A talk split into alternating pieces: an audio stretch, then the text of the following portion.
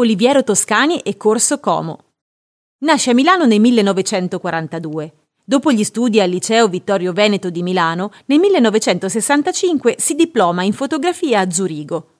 Inizia quasi subito a lavorare nella pubblicità e per riviste come Elle, Vogue, Harper's Bazaar, Esquire e a realizzare foto per le campagne di alcuni tra i più importanti marchi di moda.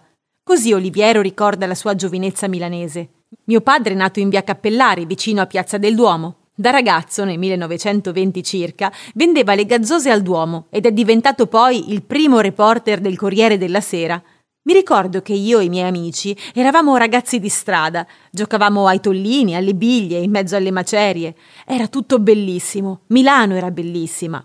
Un grande parco giochi per noi che eravamo piccoli. E per fortuna in quel periodo c'erano 2 cinematografi e io la mattina alle 8, invece di andare a scuola, andavo al cinema.